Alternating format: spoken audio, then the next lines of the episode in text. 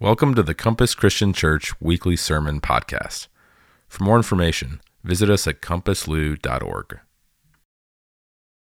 Well, good morning. We're continuing in our series on the book of Ephesians, and we're going to be talking about inheritors in Him. Now, the first two uh, sermons we've had in the series after the initial one, we actually were able to take that language specifically from the verse. So I, am sort of breaking the rules here, but I figured since I'm the pastor, I get to do what I want to do. I get to make the rules up as I go. So anyway, uh, the language in here is in him we have obtained an inheritance, and I changed that to inheritors in him. So uh, if you got a problem, you can go talk to my boss, you know. Um, so, two weeks ago, we saw that we are chosen in Him, we are chosen in Christ. And I think we're going to see even more today that this whole passage we've been looking at the last couple of weeks, Ephesians 1 3 through 14, it's a gospel presentation. And Paul is working through a lot of ideas related to the gospel story. Um, and last week we saw that we were united in him, united in Christ. And that gives us more information about the great plan that God has had in his mind through the ages. Of course, God's plan is to unite all things to him through Christ. So I want to go back through the four themes before we get into what we're going to talk about today. Uh, let's go through those four themes together again. Uh, the first one is Ephesians is community oriented and not individualistic. And we're going to continue reading the yous as y'alls, uh, and then also looking at that we versus you language here. Uh, the second thing is new creation and new order of things in Jesus. Jesus has turned the world upside down. He has changed the Apostle Paul's life. And we're going to see next week when uh, Brother John Ely comes up to, to teach, to preach, uh, that Paul wants us to experience the same thing that he experienced this world turning upside down because of Jesus being revealed to him. Uh, the third thing that we're going to look at uh, throughout Ephesians is unity in Christ. And again, uh, most notably, that's Jews and Gentiles, but it's really everything, heaven and earth, as we saw last week. And then the third, the fourth thing we're going to see is division and battle with the powers of the world. So, the question that we have in front of us today is what does it mean to be inheritors in Christ or inheritors in Him? And what does that mean for our lives? So, what does it mean? And then what does it mean for our lives? So, we're going to read through Ephesians 1 1 through 14. Again, I know we've done this last uh, three weeks. Uh, verses 3 through 14, again, is one long sentence. And so I want to read through it, and then we're going to unpack it a little bit more this morning. So, Paul an apostle of Christ Jesus, or King Jesus, by the will of God, to the saints who are in Ephesus and are faithful in Christ Jesus. Grace to you and peace from God our Father and the Lord Jesus Christ. Blessed be the God and Father of our Lord Jesus Christ, who has blessed us in Christ with every spiritual blessing in the heavenly places, even as he chose us in him before the foundation of the world, that we should be holy and blameless before him.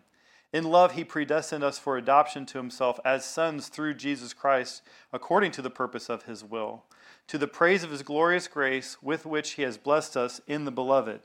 In him we have redemption through his blood, the forgiveness of our trespasses, according to the riches of his grace, which he lavished upon us in all wisdom and insight, making known to us the mystery of his will, according to his purpose, which he set forth in Christ as a plan for the fullness of time to unite all things in Him, things in heaven and things on earth.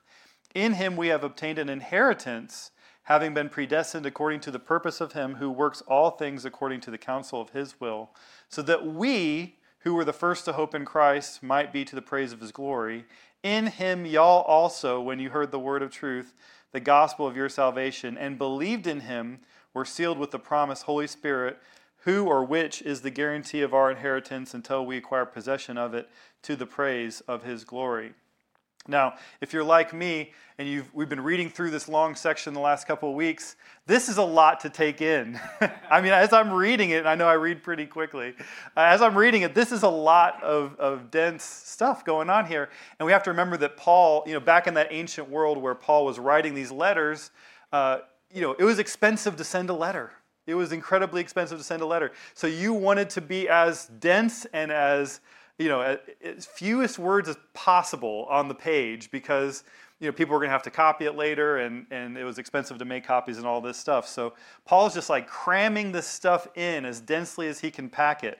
And so I want to take some time before we get into verses 11 through 14 this morning. I want to sort of slow down a little bit and talk about what we've talked about so far. Because again, this is just from 3 to 14, just one sentence in Greek. So we've got um, a couple slides here. The first one is a recap of uh, Ephesians 1 3 through 6. So, just in very basic language, what is Ephesians 1 3 through 6 saying? It's saying that we have been blessed, it's saying that we have been chosen in Christ. And we talked about a couple weeks ago how that is a culmination of God's great plan that started by choosing Abraham to fix the problem of Adam and Eve, and then working through the nation of Israel, finally choosing a line of kings through David. So the culmination of this plan, the fulfillment of this plan was Christ. He is the chosen one. And when we attach ourselves to him, then we uh, can be chosen as well. Then in, in verses 7 through 10, oh, excuse me, we've also been adopted as sons and daughters of God. I don't want to miss that because we're going to pick up that idea today as well. Then 7 through 10, the next thing we talked about last week is uh, we've been redeemed from slavery to the powers. Our sins have been forgiven. We walked through uh, the slavery story of uh, a little bit of Israel coming out of slavery in, in the Old Testament. And we've learned that the mystery of God's purpose his eternal purpose is that God will unite everything to himself through Christ, through Jesus. So, God's great plan from, from the beginning of time, in essence, was to unite everything back to him. So, here's a preview of what we're going to talk about this morning. Uh, we've been given an inheritance through the eternal will of God. So, we've been given an inheritance through God's will. And the way that we experience that is we hear the gospel, and when we respond favorably, we get sealed with the Holy Spirit. And that is the down payment of the joys and the blessings that we'll have in the kingdom of God throughout eternity when God and, and Jesus will come to earth and bring that kingdom in its fullness to earth. So now, I want to uh, point out that in verses 3 through 14, Paul has packed in essentially what we would call the entire gospel message. And I want to show a very busy slide. This is a busy slide because this is a dense passage, okay? So on the left, what we have is we have things in blue here. These are things that God did a long, long time ago. So we could sort of view this chronologically if we want to.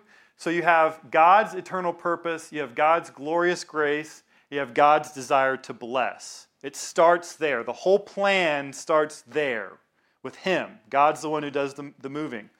Then we can come to Christ and what He did. Jesus, we have the cross here, and the, the word in Him, the phrase in Him or in the beloved, it gets used like 13, 14 times just in this passage alone. So, through what Christ did, what He accomplished, here are the things that Paul says that we, we now have. It says, We were blessed, we were chosen, we were adopted, we were redeemed. I didn't put this up there. We were forgiven of our sins. That's sort of tied in with redeemed. We were taught the mystery. We were given an inheritance. We were sealed. Amen, right? I mean, this is good news.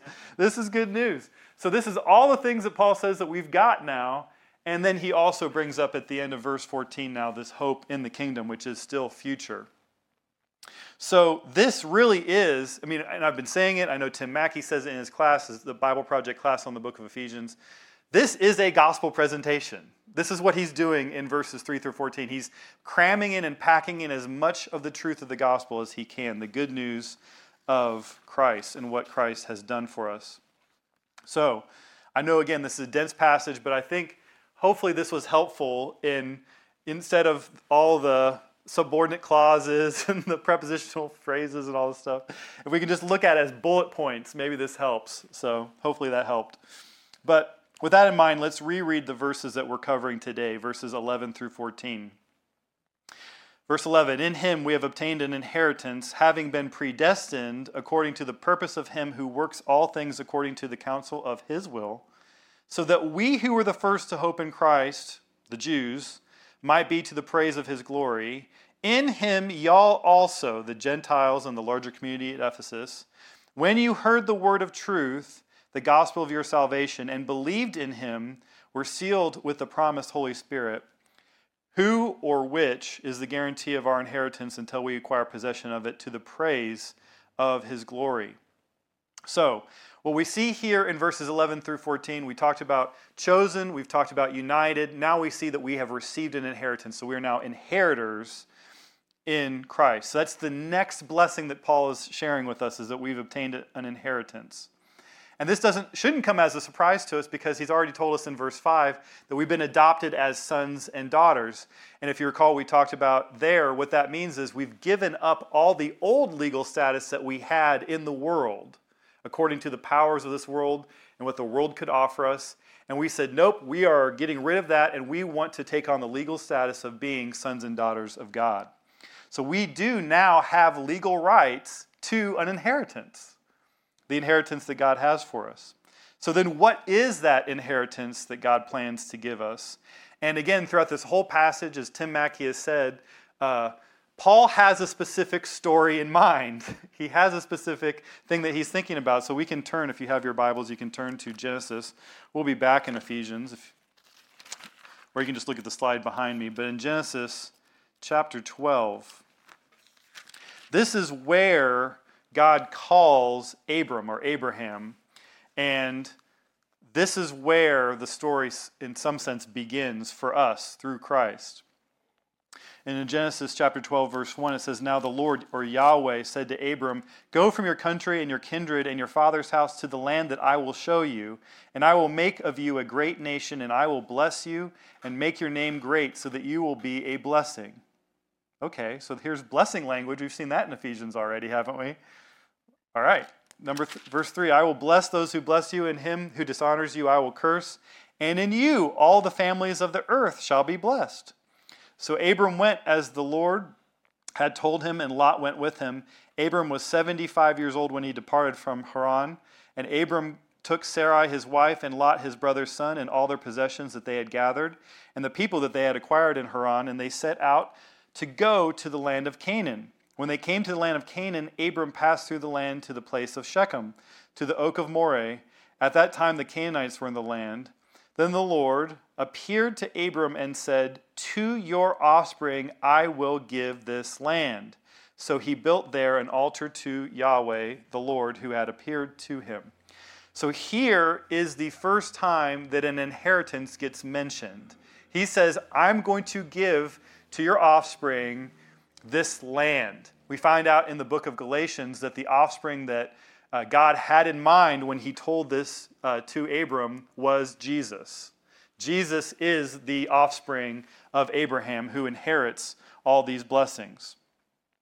What's also interesting is that Deuteronomy 4:38 talks about the promised land being an inheritance for the nation of Israel as they were being developed at that time. Now here you just have Abram and his family, but hundreds of years later you now have a nation of people that identify themselves with Abram and with Abraham as his name gets changed. And so the promised land becomes their inheritance, the thing that they can hope for, and eventually they possess, at, least in part. Deuteronomy 32 9 also speaks of the people as being God's inheritance. So we sort of have two layers or two directions going on here with this inheritance language as it's used in the Bible. So, on one hand, on one level, uh, God gets us. We are His inheritance, we are God's people. And so, since He gets us, since we can identify with Him, since we are His people, we get the blessings of that. And the blessings of that is God owns the whole earth. And when he comes back to restore this earth, we can inherit in that.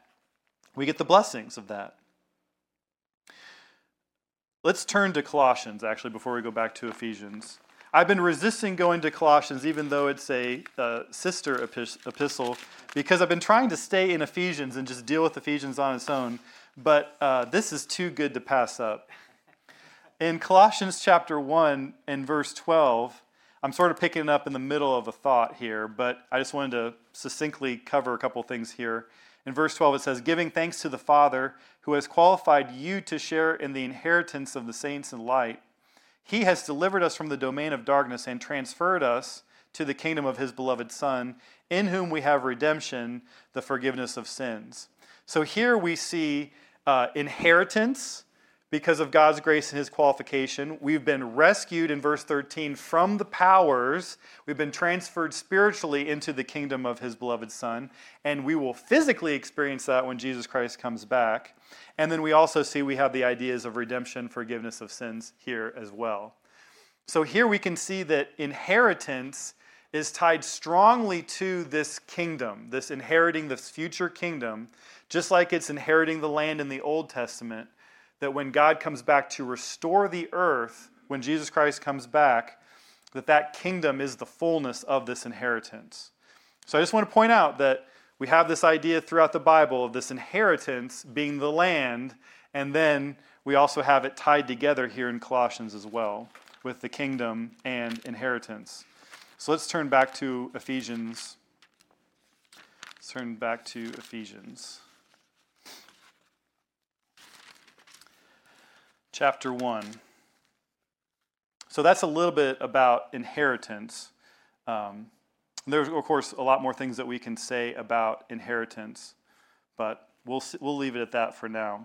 And I've already talked a little bit about being predestined. We talked about that a couple uh, weeks ago and how that predestination uh, is really the predestination of his purpose and his election in Christ. And so it's not that he chooses you or chooses me specifically, but that the plan was made up uh, through the counsel of his will, as it says here in verse 11. So now let's continue reading um, in verse 13. In him, or in Christ, y'all also, when you heard the word of truth, the gospel of your salvation, and believed in him, in Christ, were sealed with the promised Holy Spirit who, and I've been saying who or which, and that's because the grammar is ambiguous. You can, um, you can translate it either way. Uh, who or which is the inheritance of our inherit who's the guarantee of our inheritance until we acquire possession of it to the praise of his glory to the praise of god's glory? So paul describes the sequence of how we hear the gospel message like this. We hear the message first. So god doesn't choose us first. We hear the message first. Then we believe in Christ, then we're sealed with the Spirit. So that's the order. The order is God chose Christ, and He knew that there would be a group of people that would believe through Christ. Then we hear that gospel message, we believe it, and then we get sealed. So, what does this sealing mean? And there's a debate about this. So, we're going to talk about that this morning a little bit. Um, there are basically two views on what sealing means. The first uh, is scholars, some scholars say that sealing is like a reference to sealing a jar or a can. And those of you who garden at home or uh, who have sealed or preserved cans before understand this reference, that the sealing actually preserves us until Jesus comes back, until the day of judgment. And that's actually the view that my ESV study Bible, uh, which is a Calvinist, uh, Reformed perspective, that's the view that they favor. But there's a second view, and that second view is the seal is actually a seal of authentication or a seal of genuineness. Um, so, in other words, the seal would be something that shows someone that you belong to Christ, that you're one of Christ, that you belong to Him. And I actually think that the second one's better. And the reason why is I think it makes more sense of the ancient culture. I'm going to read to you from Clinton Arnold's uh, commentary on Ephesians, which is the Zondervan uh, uh, Biblical Backgrounds Commentary. So, this is a commentary that's based on just trying to bring in this ancient Near East perspective to the Bible. And this is what he says about seals. He says seals were wide, used widely in the ancient world as the primary way of indicating ownership. They are typically made of hard stones or precious metals and had a distinctive image engraved on them, usually the representation of a favorite deity, a hero, or a portrait. All of a person's significant possessions were marked with the impression of the seal. Even slaves and livestock were marked by the owner. In some cases, people declared themselves the possession of a deity by the imprint of a seal, so they'd go out and do that themselves. The one true God has also marked his possessions by means of a seal, yet his seal does not leave a physical impression. He has given his people the gift of the Holy Spirit as a sign of their belonging to him. And so, with this understanding from Arnold and of this, we can see that the seal what the seal of the Holy Spirit is what allows us to go out into the world and show them that we belong to Christ, that we are genuine Christians. So, why do I think that the second idea is better? Well, I think it fits also better with Romans. Let's turn quickly to Romans chapter 8. Romans chapter 8. Paul talks about some of these ideas in Romans as well.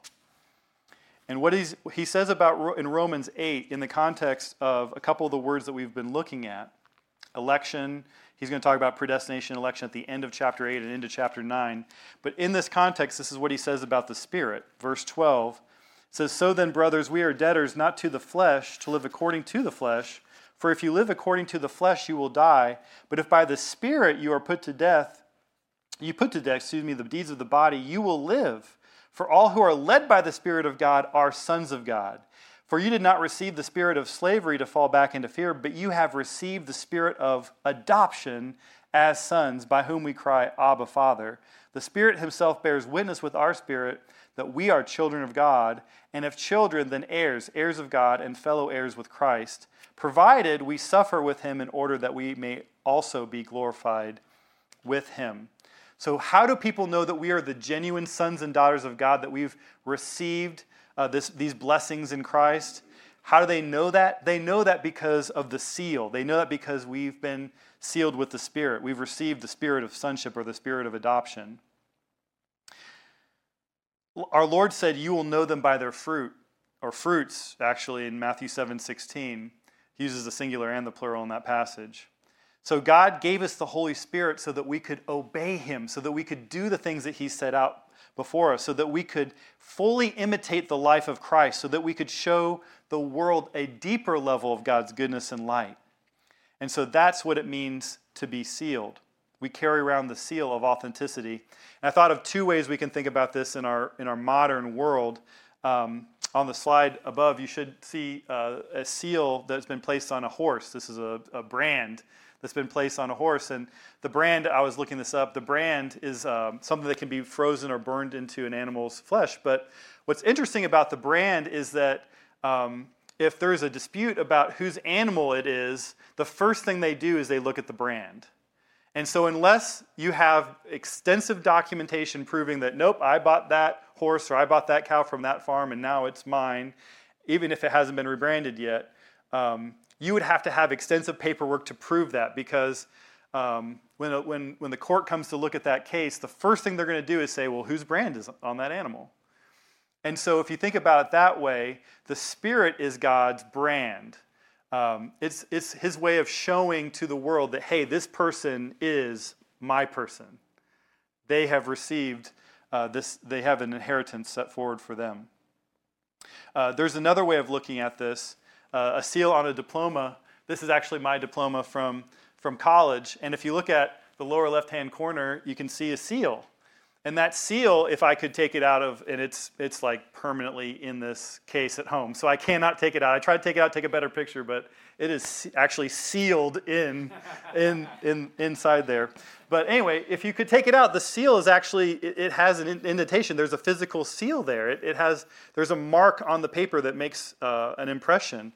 Um, and so that is how you know that this is a genuine uh, diploma instead of a fake. A fake or, or something that had been photocopied even would not have that seal the same way. It would be, it would be an imitation, it would be different. And so this seal guarantees that I did all the coursework that I needed to and that I can now, for any job that requires an undergraduate degree, and specifically one in math and physics, then I have the ability to do that. I have the qualifications.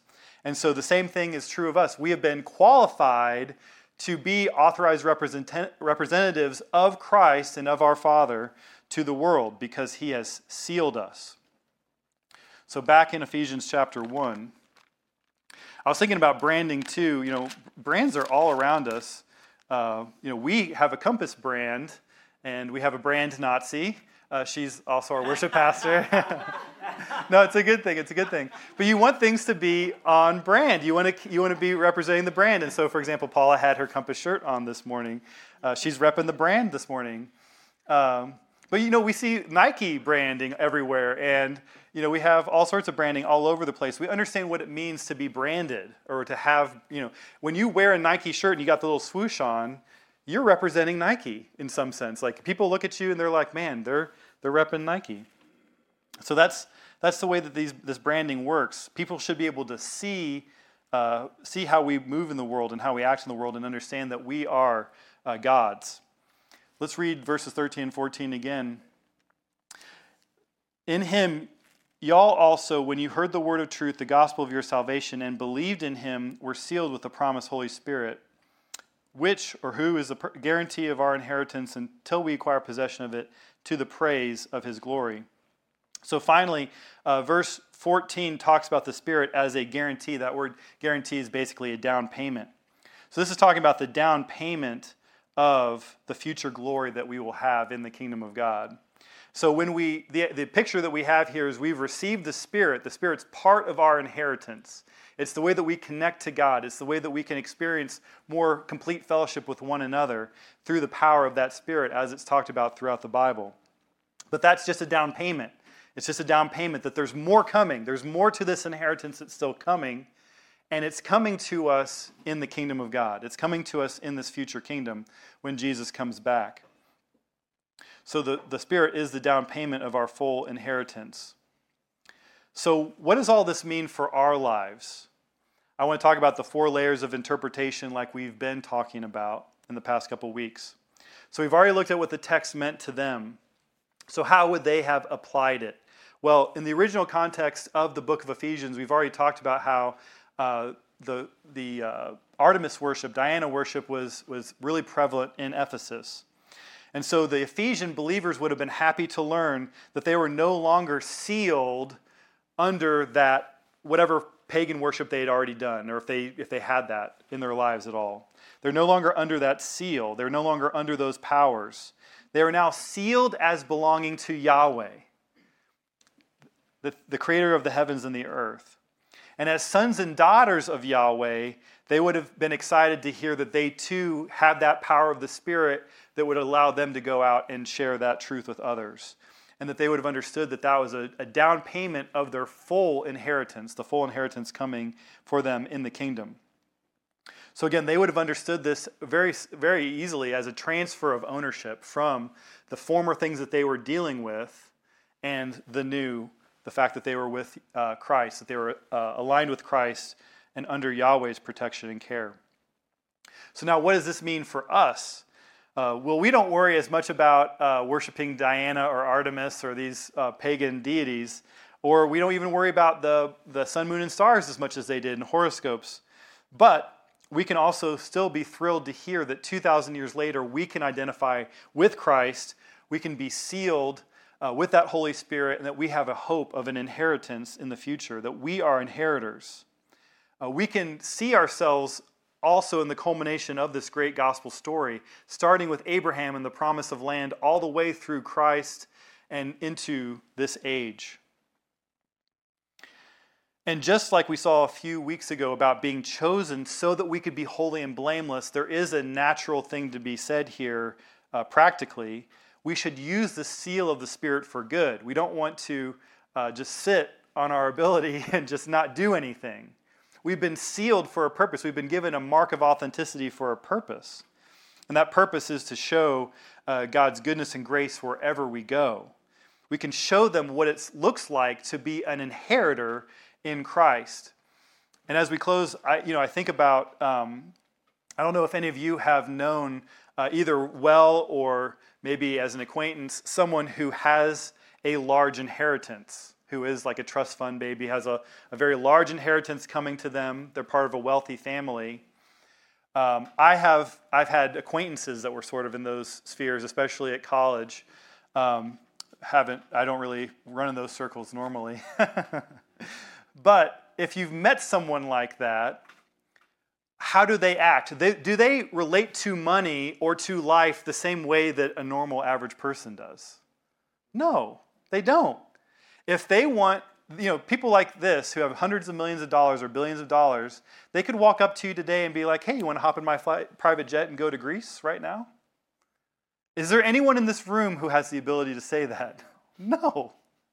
No. So they relate differently to life because of this inheritance that they have, because of this standing in the household that they have. And you know, there's some downsides to that, right? Like there's a haughtiness, usually an arrogance, right? There's a there are there are downsides to this. So I'm not trying to just portray this as a positive thing because it's not entirely positive. Um, but the point that I'm trying to make is that if we really do understand what the Bible is saying here about receiving an inheritance, being inheritors in Christ, the, the things that we have to look forward to in this future kingdom of God are way bigger than being able to just hop on a private jet and go to Greece at the drop of a hat, right? Or be able to go on this yacht and have this great party with what, whoever, rich people and models and blah, blah, blah, blah, right? Or go to Hollywood and meet up with Ryan Reynolds and be able to actually get into the bar that I talked about two weeks ago that I have no chance of getting into as it stands right now, right? Do any of these things matter at the end of the day? The best that they can do, the best that a wealthy person in this life can hope for, is that they can enjoy this lifestyle for 50, 60, 70, 80 years because it's basically adult life we're talking about. We're, you know, until they're 20ish, they're not experiencing that, even as inheritors, not regularly at least, unless their parents are whatever, really loosey goosey. But anyway, you're talking about 50, 60, 70 years Maybe if, they're, if, they, if they donate money at the end of their lives, they get this building named after them on this college campus, and in two or three hundred years, people will still know their name because there will be a building on this campus somewhere. But will they know anything about their lives? Will they care about who this person was? Is there any really lasting impact of that? No. But what about our inheritance? The Bible says that we lay up for ourselves treasures in heaven where nothing can happen to them. That's what our inheritance looks like in the kingdom. It's a it's a it's eternal life. It is eternally living for the, for forever and ever and ever in a perfect restored world with complete access to God and with his son Jesus. So now, putting that in perspective, how should we walk around as inheritors? You inherit that. That's what you're inheriting. Now, I don't, I don't, you know, like I said before, even though that's a bigger inheritance, there shouldn't be the arrogance we sometimes see with the other inheritors, right? But I think we get the point. We get the point that we can be proud of the fact that God has worked through the ages, through Christ, to redeem his people. That now that we're aligned with Christ, now that we're uh, associated with him, now that we're in fellowship with him, that we get all these blessings and one of those blessings is that we have this future inheritance coming that's better than anything that anyone can offer. It, you know, so far surpasses anything this life can offer us. And that's how we walk in this life. We're sealed with that spirit. We have the mark of authenticity, and we are receiving the greatest inheritance that anyone could ever receive. Let's pray. Father, we thank you for uh, your eternal plan this morning, for how you have uh, worked throughout time to get us to this place where we can look forward to the hope of this inheritance. That we can um, walk around with your seal, that Holy Spirit, and show people how you are, who you are, your love, your goodness, your gentleness, your mercy, your kindness. We can show the fruit of the Spirit, Father. We can show others what it means to come to you, to come to your Son Jesus, and experience the life that you have, that you want for them, that you want for us in all of eternity. So, Father, we're so thankful for that this morning. We ask that you would help us to, to represent you well, to help us to um, be the real trust fund babies of the world and, and show your goodness and grace and how bountiful it is, how amazing it is. So, Father, we ask you for your help today in that. In Jesus' name, amen. Thanks for listening to the Compass Christian Church weekly sermon podcast. For more information on how we are striving to follow Jesus together here in Louisville, Kentucky, check out our website, compasslou.org, where you can subscribe to our newsletter and view additional resources.